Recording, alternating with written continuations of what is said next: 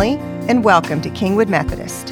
In John 4:23, Jesus states that a time is coming and has now come when the true worshipers will worship the Father in the Spirit and in truth, for they are the kind of worshipers the Father seeks. As we gather at church and open God's Word, we are not just coming together for the sake of gathering, but also to learn the truth of God and how we can grow to love God with our whole heart, mind, soul, and strength. As we continually surrender our lives to the Word of God by the power of the Holy Spirit, we become the type of worshipers our Heavenly Father seeks. Let's dive in together.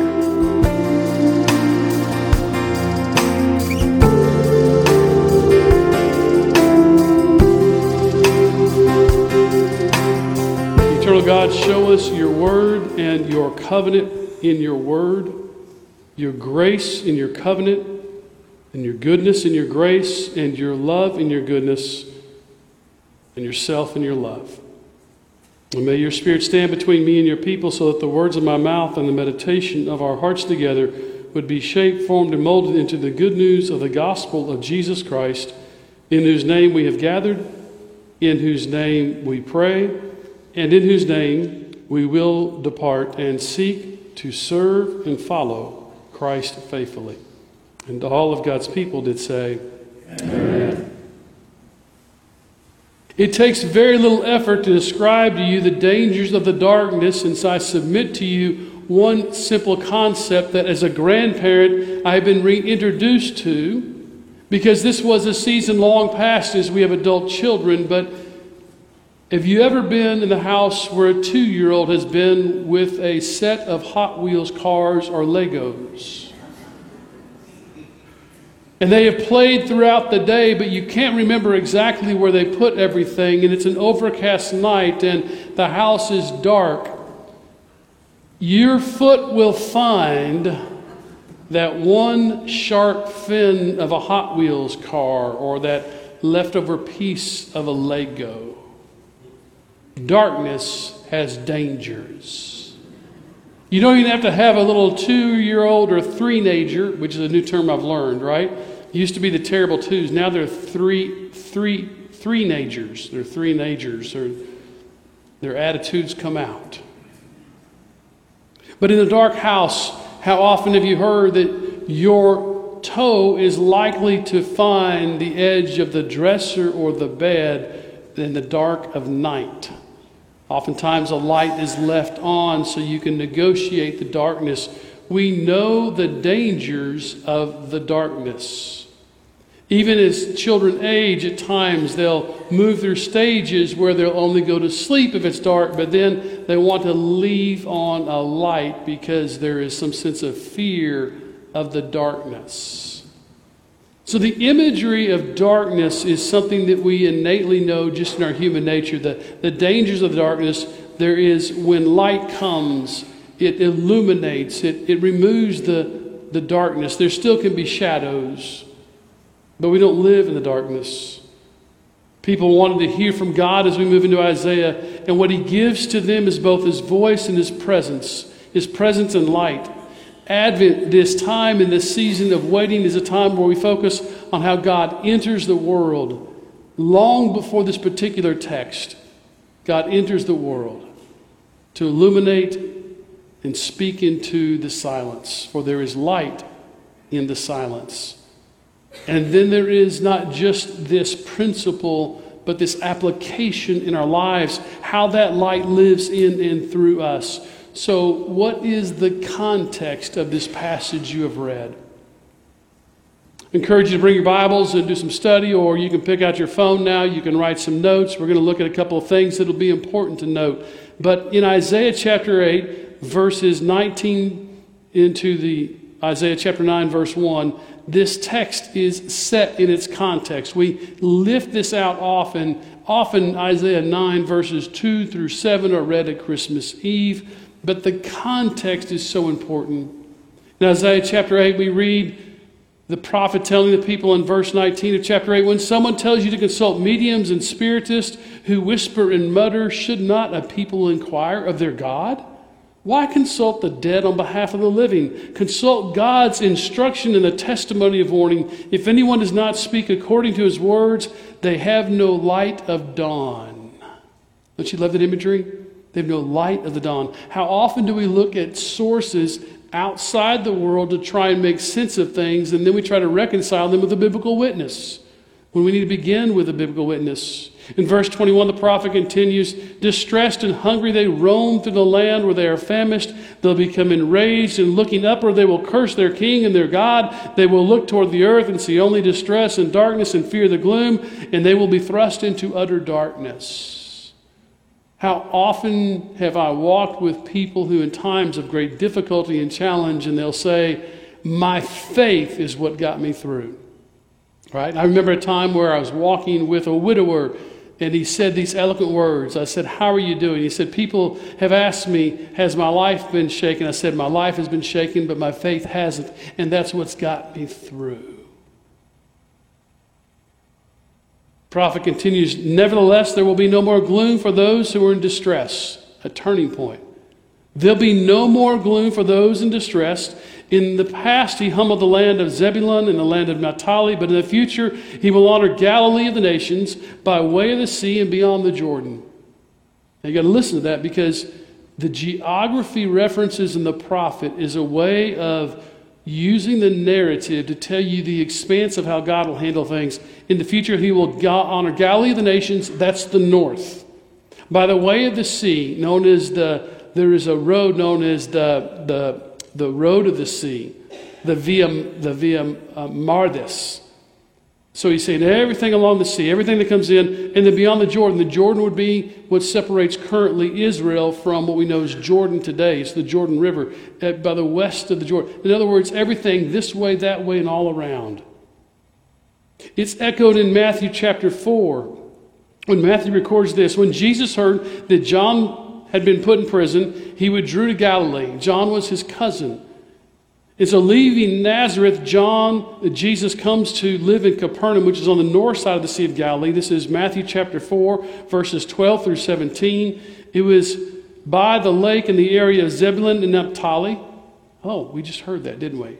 The word of hope that was going to be there to fulfill what was said through the prophet Isaiah land of Zebulun and Naphtali, by the way of the sea, beyond the Jordan, the Galilee of the Gentiles, the people living in darkness have seen a great light. On those living in the land of the shadow of death, a light has dawned.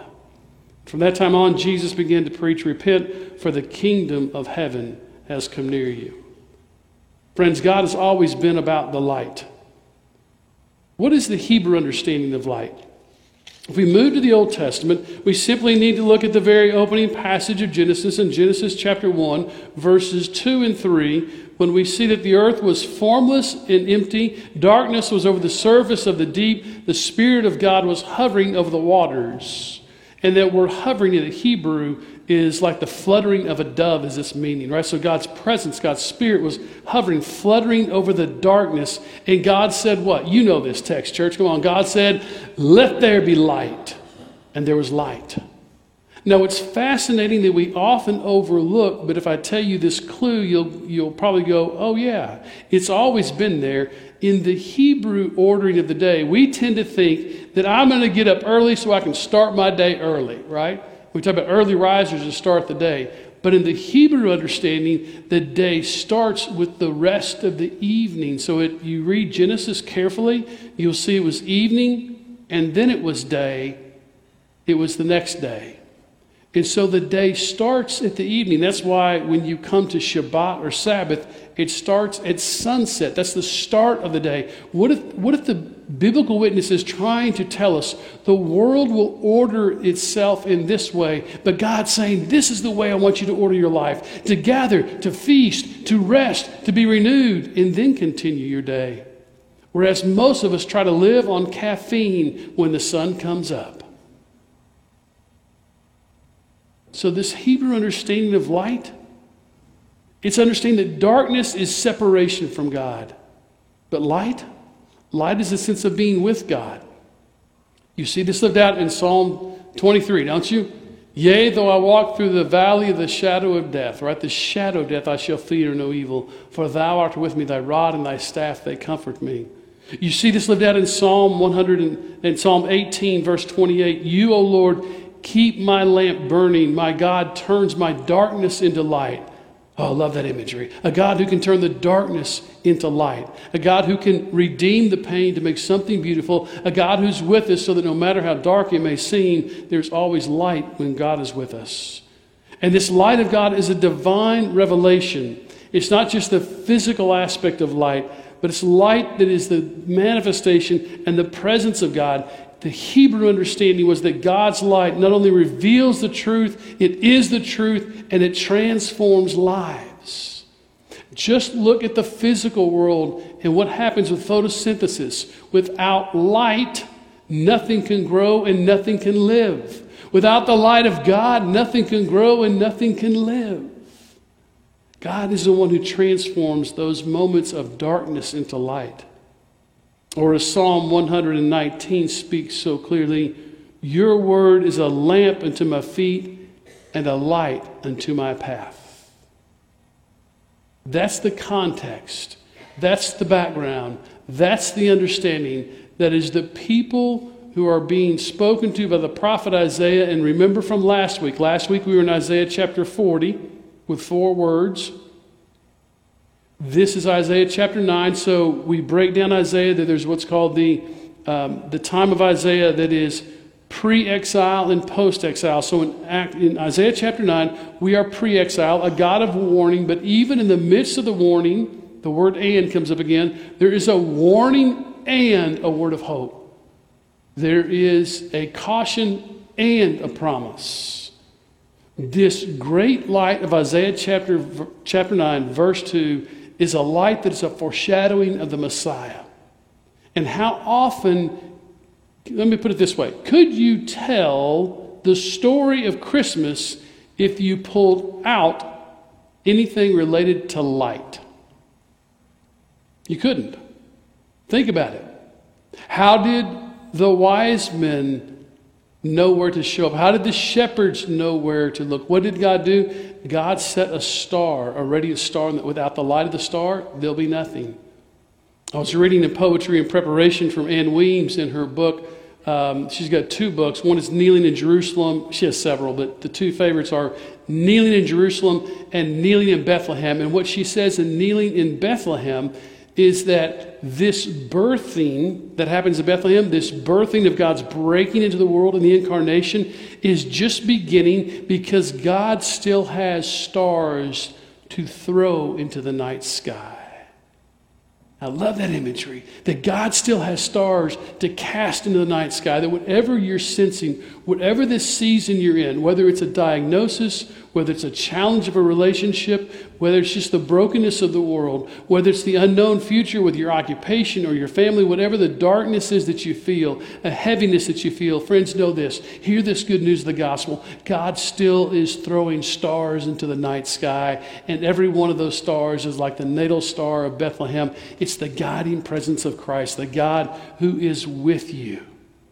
As Jesus says about this in John chapter 8, verse 12. I am the light of the world, says Jesus. Whoever follows me will not walk in, walk in darkness, but will have the light of life.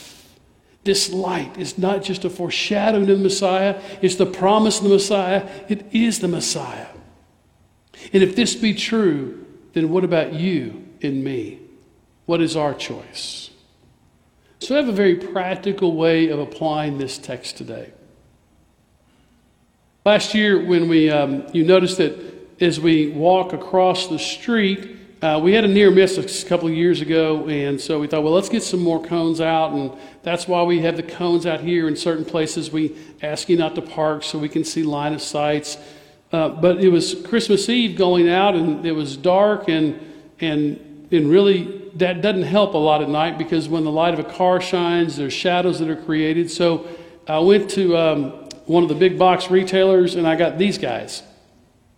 And, and they're solar blinking lights. Now, the reason this solar blinking light is currently not going to work no matter what I do to it is that during the week, after you leave church on Sunday, our staff goes out and picks these up, puts them on a little cart, and they're rolled over below a staircase. They're put into a closet, and the door is shut. And therefore, there's no what? Solar power whatsoever. So, in preparation for Christmas Eve, while these are not needed during the day in preparation for Christmas Eve, we actually have to go out and remove these. And what do we have to do with them? You know what we have to do. Right? We have to take them out and we have to put them out in the sunlight. So I want to do two things with this imagery for you. First, your life is just like this little solar panel. It needs the sun, and I'm not talking about the S U N. It needs the Son of God who is the light of the world. And if you do not put yourself in a place through the reading of Scripture and the gathering together, as Acts chapter 2 tells us, and the reading of Scripture, the singing of hymns, if you're not praying together, if you're not worshiping, if you're not doing those things, you're basically putting your solar panel in a closet. And it's never going to receive all that the Son of God would want to do in your life. So that's the first thing to ask you and challenge you. When you think about this Advent season, what are your personal disciplines and how are you not letting the busyness of the season determine your schedule and your spiritual life? But to grasp a hold, to reach back to our series from August, to take back your life from the busyness and read Scripture and listen and pray Put your life in a place to let the radiance of the Son of God empower and fill you. That's one lesson. Now, the second lesson is that there are many ways in which we have fallen into a deceptive message of the world around us, which is, well, we can just do this and it'll power it up. Right? I, I, I can just put it underneath a flashlight or some incandescent light. And the reality is, an incandescent light will not power this. Now, I know some of you electrical engineers are about to wig out because there is a certain kind of light you can use. And okay, talk to me in the lobby and give me the name for it, but sure you write it phonetically, so if I have to mention it 11, I can pronounce it correctly, right? But a basic incandescent light. I can leave this in the sanctuary just underneath the fluorescent or LED lights, and it will never charge. But the world around you says, Oh, you don't need that God stuff. You don't need the Son of God stuff. You don't need to worry about this thing called righteousness. That's just all that stuff from old dead guys that are talking about a mysterious thing to explain what they couldn't understand. Friends, I want to tell you something. That timeless truth of Scripture is what guides our lives and describes reality. And the world will constantly give us lights that will never charge your life. Never. They'll promise it, they'll say it's the same thing, and it'll never happen. Now, I can remember being in the Holy Land a couple of years ago when I listened to the gentleman who was a street vendor, and he was talking about this is a real coin, a real coin from the time of Jesus. If anybody walks up to you with a coin on a street vendor and you're ever in Jerusalem, there's not a chance that they got it. The antiquities hold on to everything there. And I said to him, Sir, I am a pastor, and I want to ask you a direct question. Is that really a coin, a real coin from the time of Jesus? And he said, Sir, I must be honest. It is a genuine replica of the real thing. The world is going to say they've got genuine replicas of the real thing. Why try something else when the real thing is available to you? How's the old hymn go? I'll surrender all. I surrender all. All to Jesus. I surrender. All to Him I freely give. Where in your daily walk with Christ, in the disciplines of the faith, the reading of the Scripture, are you making yourself available to God? Where are you making room for God to move, to speak, to challenge? Are you placing yourself in conversations that enrich your understanding of God and enrich your ability to respond to the one who is the light of the world? Friends, the call of this text is literally this We are called to turn from darkness to light, but in order to do so, there must be a part of our life that's willing to make that turn. A willingness to turn from the shadows to this great light that was promised in Isaiah, culminated in the arms of Mary in the person of Christ, the one who lived and died and rose again, that we might be able to sing these songs of faith and know that they are not mythology or hopeful empty words, they are the truth that will transform the world. And I close with 1 Peter chapter 2 verse 9. A great passage. 1 Peter chapter 2 verse 9. Write that on your little phone, write it on the, if you have to take an offering envelope, take one out, write it down. 1 Peter 2 colon 9 1 peter chapter 2 verse 9 open it up in your app. This is what i want you to live by in the next several weeks. Because this is the claim of the gospel. But you are a chosen people, a royal priesthood, a holy nation, God's special possession. Friends, remember, you don't choose God.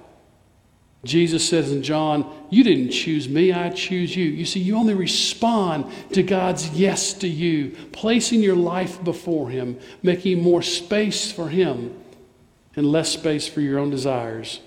And it continues, why? As God's special position, possession, that you may declare the praises of him who called you out of darkness into his wonderful light. You belong to God who calls you out of darkness into the light. Friends, will you live as people of the light or as the incredibly rich theology of the child's song that we say is a kid's song that really isn't says, Will you let this little light of mine, will you let it shine? Let it shine. Let it shine. But beware, church. If you do not allow the light of the Son of God to shine within you, and respond and accept all that He offers, there's nothing that can burn through you. Open your heart, open your life to the light of the world, the one cradled in Mary's arms. And then go today and let that light shine through you. Let's pray together. God, we give you thanks for the timeless truths of your scripture that echo through the ages, the promise that has endured from time and season and circumstance, that you are our light and our salvation, and that you are one that calls us from places of darkness into the light. So, God, help us to lay our life before you in such a way that we would be willing to accept the light of Christ, live the light of Christ, and share the light of Christ in such a way that we would let our light shine. We pray these things in the name of Emmanuel, your promise to always be with us, Jesus Christ. And all of God's people said, Amen.